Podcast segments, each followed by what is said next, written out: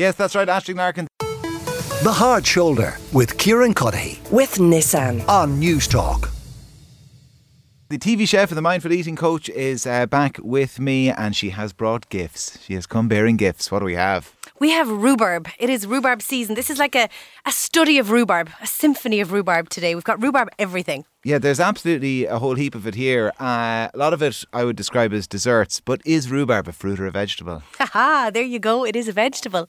It's technically not a fruit. Um, it's considered a, a leafy stalk along with kind of celery, fennel, that kind of family. It's not a fruit because it doesn't have seeds that are used in its reproductive system. So technically it's a vegetable. Okay. But we have become so conditioned to use it as a fruit. We primarily use it in desserts like we have today. Um, but you can use it in, in kind of savoury as well. So it's it's one of those ones I suppose we start to see it now. It's appearing in the supermarkets. If you've any little bit of a kind of a vegetable patch at home, it'll start to grow. So from about April to June is the season for rhubarb. You can get it out of that though. You can force it, isn't that? You can force it, yeah. So forced rhubarb is what you get in the supermarket in the middle of winter. So this is where they take the so the crown is kind of this kind of gnarly brown base that you see if you have a rhubarb plant and you can take that transfer it into like a greenhouse cover it over with something like hay or straw and basically what happens is the plant is trying to get your sunlight so it forces all of the little stalks to pop up and then that's forced rhubarb. Um, or in my case I inherited a rhubarb plant so when we bought our house we moved in and mature gardens lovely kind of vegetable patch at the back and there's this one rhubarb plant that sits there. And every year, come autumn, winter, I think, oh my God, it's dying. What did I do? I'm after killing it. I'm after killing it. And then miraculously, this time of year, You don't have to do pop, pop, anything. pop. I know there's people who say, "Oh, cover it and do this, that, and the other." If you just leave it, well, my uncle beside us has uh, rhubarb, and it's uh, like it's it just it's kind of like Japanese knotweed. I've said before. It just you know what I mean. It'll just it'll just keep going. You leave. It has a mind of its own. 100%. That's why I love it because you don't have to look after it. It just keeps coming back. So it's an ideal one for uh, for people like you and I who mightn't have the greenest of fingers. What's in it? I mean, what what's the kind of the the I was going to say the nutritional value or the chemical composition, whatever. Yeah, so it's in terms of, I suppose, like it is is sugar. I suppose in you've got your fructose, you've got your sucrose, you've got all of that. So you've got your natural sugars in there, which is kind of like your carbohydrates. Um, you have something called oxalic acid. So this is kind of the main one. So when we eat fruits, things like um, lemons, oranges, grapefruits, we've got citric acid, and then we've got other fruits like apples that have things called malic acid in it they give us that tang, you know, it's when you bite into it, it's that, oh, it hits me at the back of the mouth, kind of, you know, sour tang, which we enjoy as humans. We like that flavour. Um, rhubarb has oxalic acid, which is not specific to it, but it's the main one that comes in it. Okay. That's what gives it this big, big tang. Like my cousins years ago used to eat stalks of rhubarb raw. Dipped in sugar, and like it would, it's like you know, sour. It would make the backs of your mouth just tingle. Um, and I suppose that's what rhubarb does. That's the oxalic acid that's in it. Um, the way we've come to kind of condition that, I suppose, is copious amounts of sugar. Yeah, lots of with load of sugar on it. and Yeah, presto. exactly. So you do have things like vitamin C, vitamin K. Um, you've got magnesium, manganese, potassium. You've got all of these good nutrients in there. Um, I suppose the thing to be wary of is again, if you're lumping loads of sugar on it, you're kind of like you Ah, know I balancing it out a little bit. The other thing that it has is um, anthocyanins. So these are. Um, it basically it's what gives it its colour. So Okay. the greater, the darker the colour, things like blueberries, blackberries, um, aubergines, all of those purple kind of pinky colour fruits, they all have high levels of anthocyanins, and these are kind of the ones that combat your free radicals. So they're your anti-inflammatory compounds and your properties. So there is health benefits to having it. Is it is it easy to uh, because before I really want to start uh, tasting some food here, but um, before we do, uh, is there a trick to harvesting it or storing it or tr- kind of getting it ready, prepping it? Yeah, there's a couple of things. I suppose when you um you, you harvest it, don't ever cut it. You kind of pull from the base, twist, and it just snaps. It naturally just snaps, and that's kind of the way you take it. Um, and a lot of people, this is what happens. You'll have the neighbours who'll come in and they'll drop in a, a bunch of rhubarb and a second bunch, and it's sitting there going, "What am I going to do with this?" So, from a the seasonal point of view, from a sustainable point of view, you can freeze your rhubarb. So chop it up, and you can blanch it one or two minutes in boiling water. Take it out, lay it flat on a tray, freeze it flat, and then transfer it into a freezer bag. So you've got it for the rest of the year. Crumbles, pies, tarts, smoothies, anything like that. Or my absolute favourite, which is um, a rhubarb simple syrup. So it's like a cordial. And I have it here in our cocktail. So this is my absolute favourite. A lot of times if we see, so what I have is I have a cocktail for you first. We're going Right, to start with the let's do cocktail. Is that all right? Yeah. So I'm actually going to give this a little shake up. Um, In here, I have the rhubarb simple syrup. So this is about 250 grams of rhubarb, 250 grams of sugar, and 250 mils of water. Right. So that makes your rhubarb simple syrup one of the nicest things. I actually have a little bottle of it for you to take home. Oh, as well, lovely. It is delicious. Mix it with a little bit of tonic water, sparkling water, just as like a non-alcoholic drink, and it's Mm. beautiful. So what we're making today is a rhubarb and ginger gin sour. All right, Okay, so nice. in here I have that beautiful um, rhubarb syrup. Oh, Into that I have lime juice. Mm-hmm. I have the gin, and it's a gin and ginger. It's a rhubarb and ginger gin. So Oh, right, okay, specific, yeah. gone in there. And into that, then we are going to pop some ice. Um, so what I had in first was an egg white. Okay, so I shook the egg white first. Yeah. All the ice is going in, and that basically is what gives you your sour. So that's what gives it. You know, when you go to a really fancy cocktail bar and you've got this beautiful kind of white head Yeah. on a cocktail. So it's the egg white that gives that. So you dry shake first, and then you put your ice in next, and that's when you shake. Oh, right, okay. So we always have whiskey sours. So this Yeah. is kind of a take on a whiskey sour. You've got your ginger, but instead of the whiskey, you have your rhubarb, and then you pour it into your glass, and it kind of settles with this beautiful head. And spices like lovely. ginger, cardamom, um, coriander, all of those spices go really, really lovely with your cocktail. We're going to garnish it with a little bit of edible flower on top. And a little bit of lavender, just for Look full effect. this. Yeah, I mean it's it's lovely. It's really really special.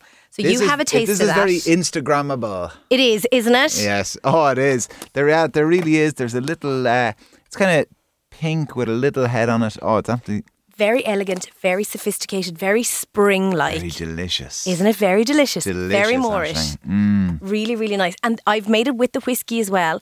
Um, I love it with that though. That's like I said, it's a rhubarb and ginger gin specifically to get the flavour. It's really nice. So that's going to be on my Instagram and I'll have it on my website as well, Mm. which is lovely. Um, next, we're going to move to some baked goods. My Okay. absolute one of my favourites is a galette. So what you have in front of you is a galette. It's This a is a French tart. Okay. Pop out a slice of that there. All right. Um, and I have some custard as well to go with it. So it's puff pastry. Yeah. You basically bake it in the oven. Okay. And what I have done is when you make that simple syrup, you basically boil up your rhubarb with the water, right? Mm-hmm. Strain it out and you pour it in the liquid into a sterilised bottle or jar, keep it for a couple of weeks. But what you've got left is this compote. So it's this rhubarb compote. Mm. Like traditionally recipes would have told you to throw that away. It is epic. I bought Oh, it's you another little bowl of that that you're going to have on your porridge because it is sensational on porridge. but this it's in the You know, I just have sultanas in my porridge now every am, morning, I'm, Ashley. I'm upgrading you. I'm upgrading you. All right.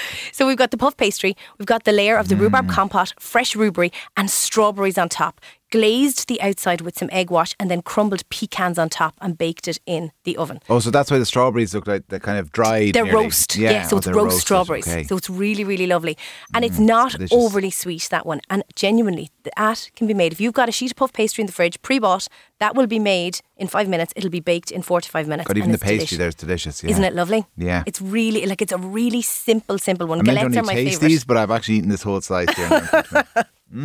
Okay, next we've got the really indulgent one. Okay, Okay. so definitely put a little bit of custard. I've had a, I've had a gin cocktail and a and a galette, and, and now we're getting to the indulgent stuff. Um, this one is rhubarb and custard cake. Okay, right. So we've got a Madeira cake. We're baking a layer because rhubarb and custard are like the perfect combination. Yeah. I'm gonna have a little bit without the custard first, Do. just to. Well, in the cake, you've got a layer of baked custard. So it's a layer of Madeira, Oh, vanilla see. Madeira, a layer of baked custard, a layer of rhubarb, and then this Oh. beautiful buttery crumble that's baked on top. That is so good. It's really indulgent, but Baked custard. Yeah, I wouldn't think of doing that. I know. It's good, isn't it? Yeah, it's really good. So you're getting everything all in one, and then you can have a little bit of extra custard on the side if you like. And what I love to do is bake If that like. 20 centimeter square tin. Do it almost like a tray bake, so you can cut it into slices. And again, if you've made extra, that cake freezes beautifully. My sister was an awful woman for loving the skin of the custard. Oh, Always wanted the skin. Really? Yeah, yeah, I, that wouldn't be for me now. yeah. Always wanted. That there would be a fight over who got the skin. And you would like it. Um, I think I just because she was my sister, I fought with her Yeah, for the yeah, just to get it. But uh, she genuinely loved the skin of the custard. Yeah. And like in culinary terms, you never want a skin on your custard. So top tip, if you make your own custard at home, put your cling film in and lay it, press it down flat Mm. on top. And um, and yeah, that's that one. So that is your rhubarb and custard Mm. crumble cake. It's good. Yeah, that's not hard to make, no? Oh, so easy. Oh, that's- so that's- easy. that is excellent. Yeah, Really really good. This is then my this is my personal favorite. Okay. So this one is a little bit more um, healthy in terms Ah, of I know. So this is my ancient grain um, rhubarb and orange cake. So we have used spelt as an ancient grain. It's a little bit easier maybe to digest. Comes like it's along with wheat, so it's not like you know gluten free or anything, but it's a little bit easier to digest, a little bit higher in fiber, a little bit higher in protein. So we've got our spelt flour, whole wheat flour, a little bit of ground almonds. There's orange zest in there, a little bit of Madeira, which is optional. Um, and then the rhubarb was folded all the way through the mixture, baked in the oven for 45 minutes. And then when it comes out, it's glazed with honey and little pistachio or pecan nuts on top. And then it's served with an orange mascarpone cream on the side. So it's you get that little hint of orange. There's also cinnamon and ginger in that one, and you don't even know they're there, but it's just that subtle little kind of warmth to the spice, which is really nice. God, the orange is delicious with it, isn't it? Yeah, orange and rhubarb pairs really, really well. Mm. And in terms of savoury, you can use rhubarb savoury. You can roast rhubarb. So, like, just put it on a tray, mm. sprinkle with a little bit of sugar, put a little bit of honey, and roast it. That with roast duck breast is really, really nice because they, they play off each other really well. So, you've got that tang, you've got the astringent, the sourness, and it cuts through the rich kind of fattiness with the duck, which is lovely. Or another one is a rhubarb salsa. So, if you were doing something in the summer like barbecue spare ribs, you know, cook your mm. ribs, glaze them with your barbecue kind of whiskey sauce, put them on the barbecue, and then your salsa is rhubarb, chili, red onion, a little bit of spice. Oh God, this is all delicious. And you know what strikes me as well? There'll be lots of uh, people up and in the country listening to this, like ourselves, who've got a First Holy Communion around the corner. Yes, yes. And rhubarb grown in the garden. I mean, there's so, there's so many great options Ideal. here to to entertain. And as always, uh, you'll find uh, some of the details of what you've listened to me eat on the radio on Aisling's uh, Instagram uh, at Aisling Larkin. You'll find her there. Um, listen, before you go, you've got a big weekend coming up. Yes, we do. We have the food festival on in Dungarvan, the West Waterford Food Festival. So we've really, really exciting weekend. Uh, lots of demos. So I'm doing two fabulous family demos on the Saturday and then Sunday in the town hall at around 3 p.m. I'm doing a beautiful from the coast to the land, beautiful Comeragh lamb with hummus and some lovely seaweed, pomegranate, beautiful kind of Moroccan meze style dish on Sunday. So it's going to be an epic, epic weekend. One of the biggest we have ever had. All right. If you just Google Dungarvan uh, West Waterford Food Festival, rather, uh, you'll find all the details of the different things that are happening, including the demos that Aisling is involved in. Aisling, a pleasure as always. The Hard Shoulder with Kieran Cuddihy. with Nissan. Weekdays from 4 on Newstalk.